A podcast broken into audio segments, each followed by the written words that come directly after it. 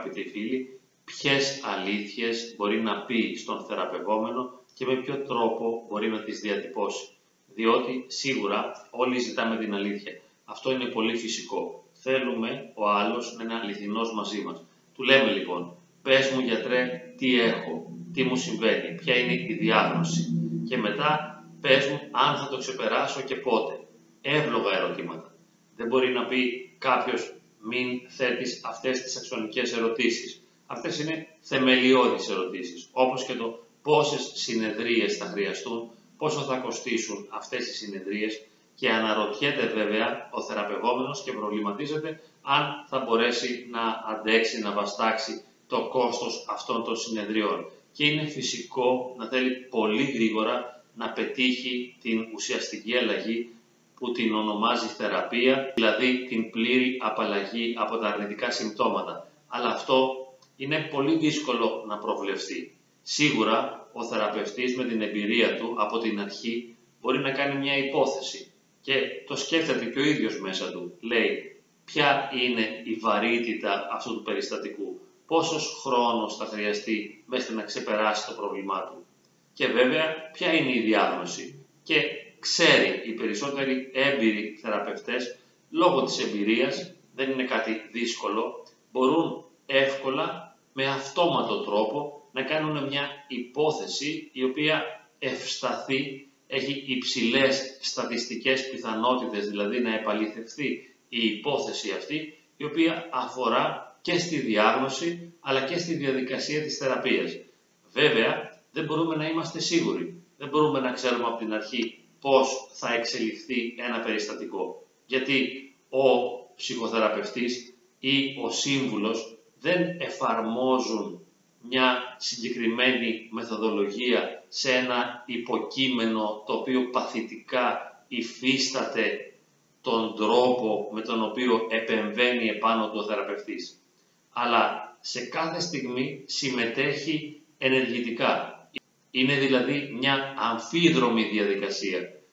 Από τη μια μεριά υπάρχει ο θεραπευτής, από την άλλη ο θεραπευόμενος και γίνεται μια ζωντανή σχέση, αναπτύσσεται μια ζωντανή σχέση μεταξύ τους και από αυτή τη ζωντανή προσωπική σχέση και βέβαια με συγκεκριμένες μεθοδολογίες μπορεί να προκύψει το πιθανό επιθυμητό αποτέλεσμα. Όμως εκ των προτέρων δεν μπορούμε να είμαστε σίγουροι δεν μπορούμε να ξέρουμε ότι θα χρειαστούν 5, 10, 15 ή 20 συνεδρίες και μάλιστα ότι μετά από αυτές τις συνεδρίες θα ξεπεράσει το πρόβλημά σου.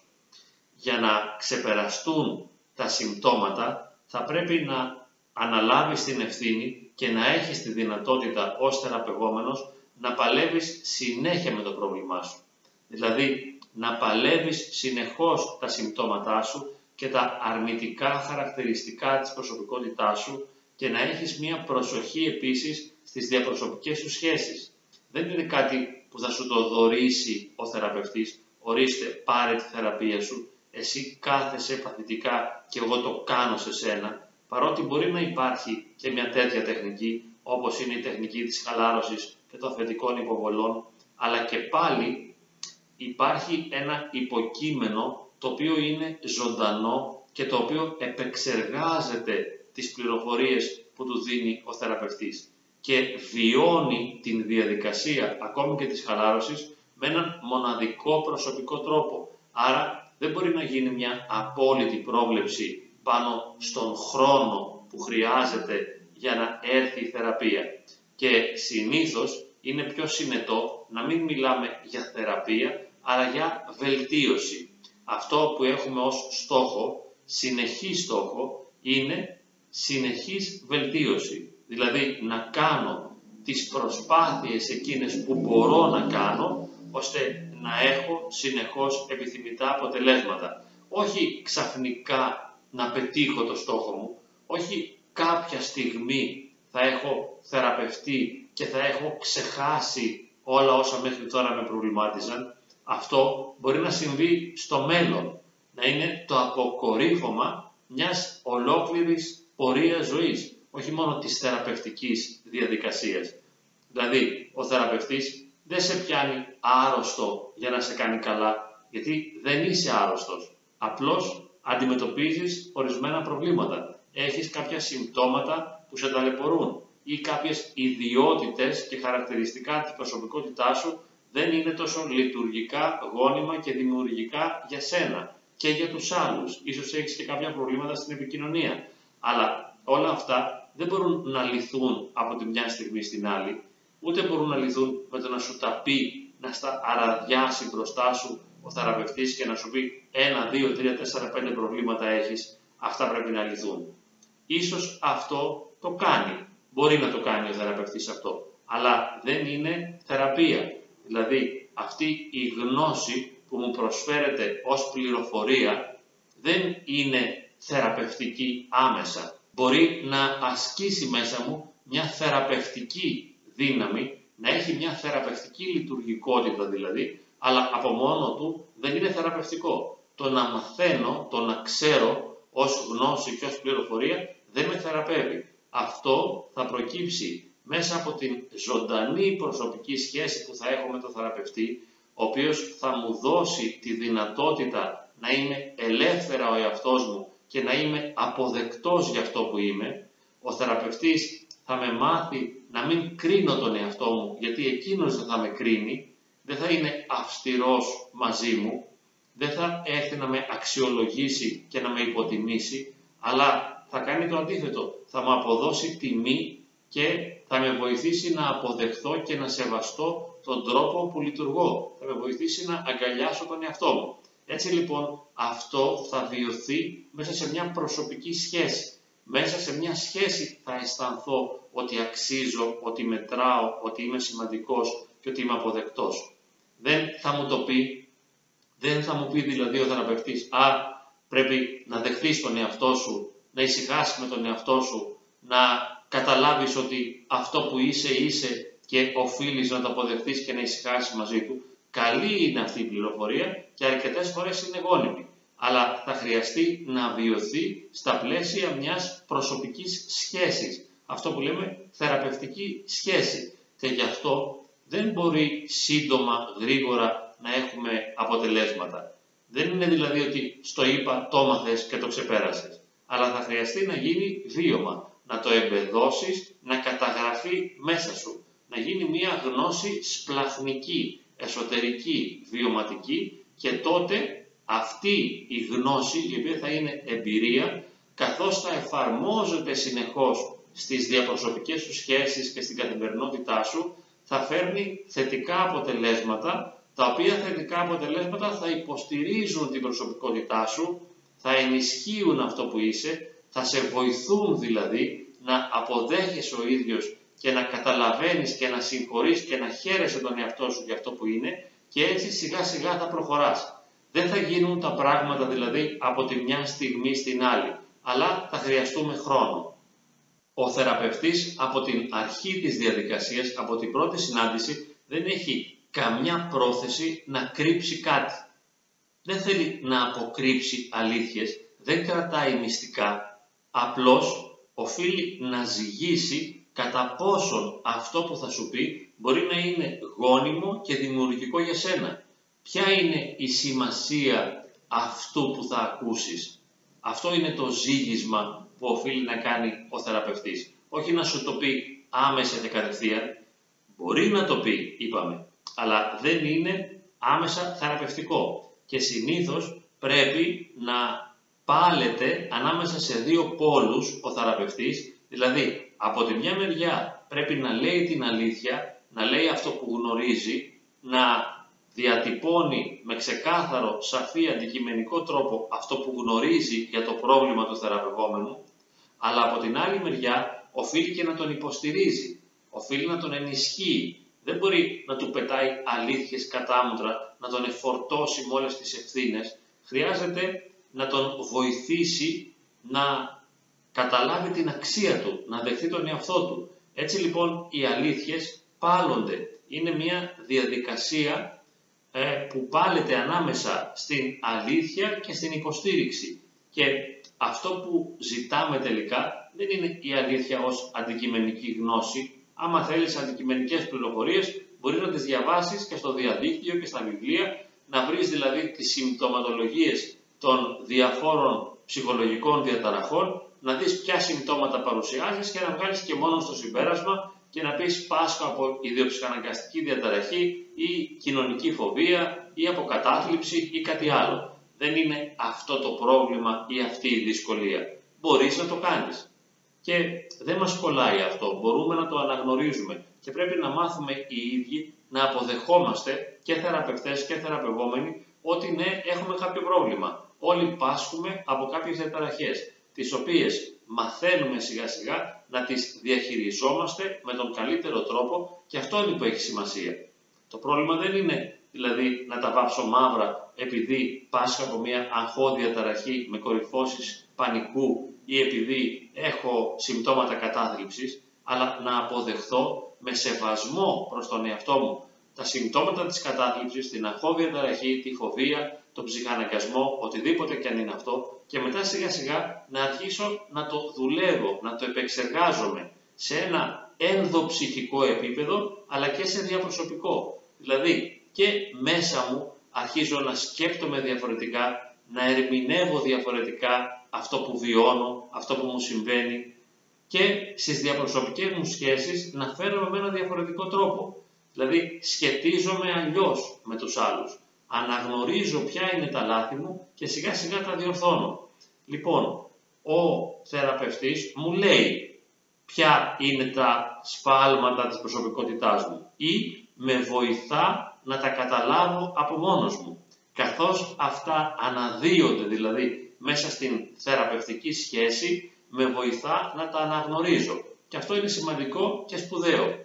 Με βοηθά να αναγνωρίσω τι δεν πάει και τόσο καλά με μένα. Ποιο είναι το πρόβλημά μου; Ποιες είναι οι περιοχές των σφαλμάτων μου; Ωραία, θα το αναγνωρίσω αυτό. Και μετά με την υποστήριξή του, με τη συνεχή στήριξη που θα μου δίνει, θα μπορώ να κάνω προσπάθειες απαλές, ήπιες, δημιουργικές όμως, ώστε να φέρνω μικρές αλλαγές στον εαυτό μου. Αλλάζω τον τρόπο που σκέπτομαι, που αισθάνομαι και που συμπεριφέρομαι με την υποστήριξη του θεραπευτή. Και πάλι το λέμε, όχι επειδή έρχεται να με ενημερώσει και να με πληροφορήσει, δηλαδή δεν με δασκαλεύει ο θεραπευτής, δεν διδάσκει, δεν μου κάνει μαθήματα ψυχοπαθολογίας, απλώς μου επιτρέπει να συνειδητοποιήσω ελεύθερα σε ένα πλαίσιο επικοινωνιακής ασφάλειας τι είναι αυτό που δεν πάει καλά με μένα. Δηλαδή, τι είναι αυτό που δεν με συμφέρει, τι είναι αυτό που δυσλειτουργεί μέσα μου και τι είναι αυτό που χρειάζεται να αλλάξω.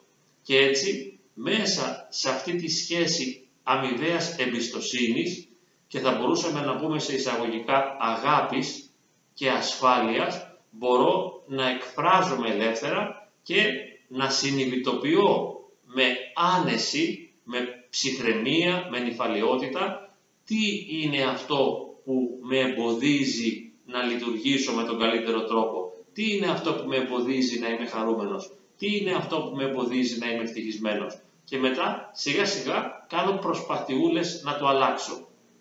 Δεν προσπαθώ όμως να φέρω γρήγορες αλλαγές. Δεν προσπαθώ γρήγορα να τα μάθω όλα, να τα αποκωδικοποιήσω όλα, να τα συλλάβω νοητικά και μετά με συγκεκριμένες συνειδητές προσπάθειες γρήγορα να τα αλλάξω. Όχι, διότι έχω να κάνω με το βάθος του είναι μου, με το σπλαχνικό εσωτερικό βαθύ εαυτό μου και έχω να κάνω με βιώματα και συναισθήματα. Πρέπει λοιπόν να έχω πολύ υπομονή, να είμαι πολύ προσεκτικός, πολύ ήπιος και να δείξω πολύ αγάπη και σεβασμό σε μένα. Γι' αυτό μιλάμε πάντα και για την αποδοχή. Σέβομαι και δέχομαι πλήρως τον εαυτό μου. Αποδέχομαι απόλυτα αυτό που μου συμβαίνει. Το αναγνωρίζω για να το αποδεχθώ. Το αναγνωρίζω για να το αγαπήσω. Κάνω την διάγνωση για να μπορέσω να αγκαλιάσω αυτό που μου συμβαίνει. Και μετά σιγά σιγά θα προσπαθώ με τη βοήθεια του θεραπευτή να το αλλάζω, θα βιώνω την ασφάλεια στη θεραπευτική σχέση ώστε να πετυχαίνω την καλή αλλαγή και μετά θα επεκτείνω στην προσωπική μου ζωή έξω από το γραφείο του θεραπευτή, στις προσωπικές μου σχέσεις, αλλά και όταν είμαι μόνος μου θα εφαρμόζω αυτά τα καινούργια πράγματα που μπόρεσα να συνειδητοποιήσω και να λειτουργήσω και να αγαπήσω μέσα στην θεραπευτική συνεδρία. Έτσι το βγάζω προς τα έξω και εφόσον είμαι πιο ασφαλής, εφόσον εμπιστεύομαι περισσότερο τον εαυτό μου, εφόσον σέβομαι τον εαυτό μου και τον αγαπώ, λειτουργώ έξω στον κόσμο, στις διαπροσωπικές μου σχέσεις, στη φιλία και στον έρωτα με περισσότερη ελευθερία.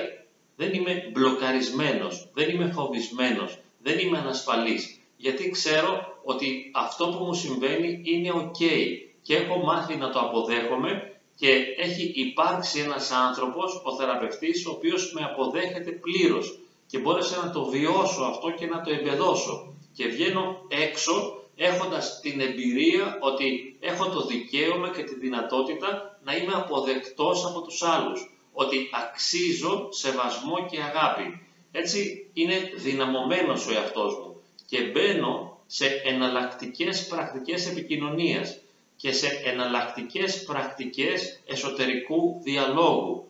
Μιλάω με άλλο τρόπο μέσα μου, σκέφτομαι διαφορετικά για μένα και λειτουργώ με ένα διαφορετικό τρόπο της σχέσης.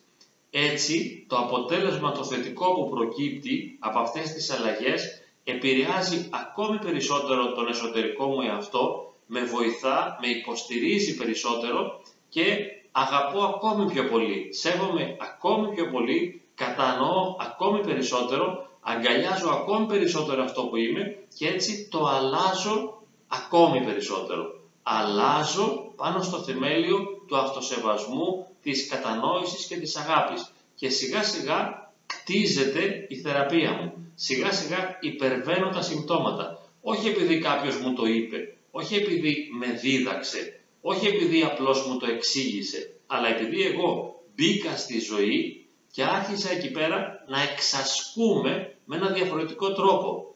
Στην πνευματική γλώσσα θα μπορούσαμε να τα πούμε συντριβή, δηλαδή αρχίζω να συντρίβομαι μέσα στον κόσμο. Καλύτερα όμως να το πούμε εξάσκηση. Κάνω μια πρακτική άσκηση αυτών που έμαθα στις θεραπευτικές συνεδρίες, όλων αυτών που βίωσα έξω και χαίρομαι και αρχίζω και απολαμβάνω γιατί λειτουργώ πιο ήσυχα, πιο χαλαρά, πιο νυφάλια, πιο άνετα, είμαι πιο ελεύθερα ο εαυτός μου και αρχίζω να απολαμβάνω. Και αυτή είναι η αλλαγή. Όχι επειδή τα συμπτώματα ποτέ δεν θα επιστρέψουν, μπορεί να μου χτυπήσουν απαλά την πόρτα, μπορεί να θελήσουν να με ενοχλήσουν και πάλι. Συμπτώματα θλίψης, άγχους, φόβου, οποιοδήποτε σύμπτωμα μπορεί να ξαναέρθει πάλι να μου κάνει ενόχληση. Αλλά εγώ είμαι πια δυνατός σέβομαι, αγαπώ, καταλαβαίνω, γνωρίζω τον εαυτό μου και δεν διαταράσσομαι από αυτά τα συμπτώματα και άρα δεν υφίσταμαι και πάλι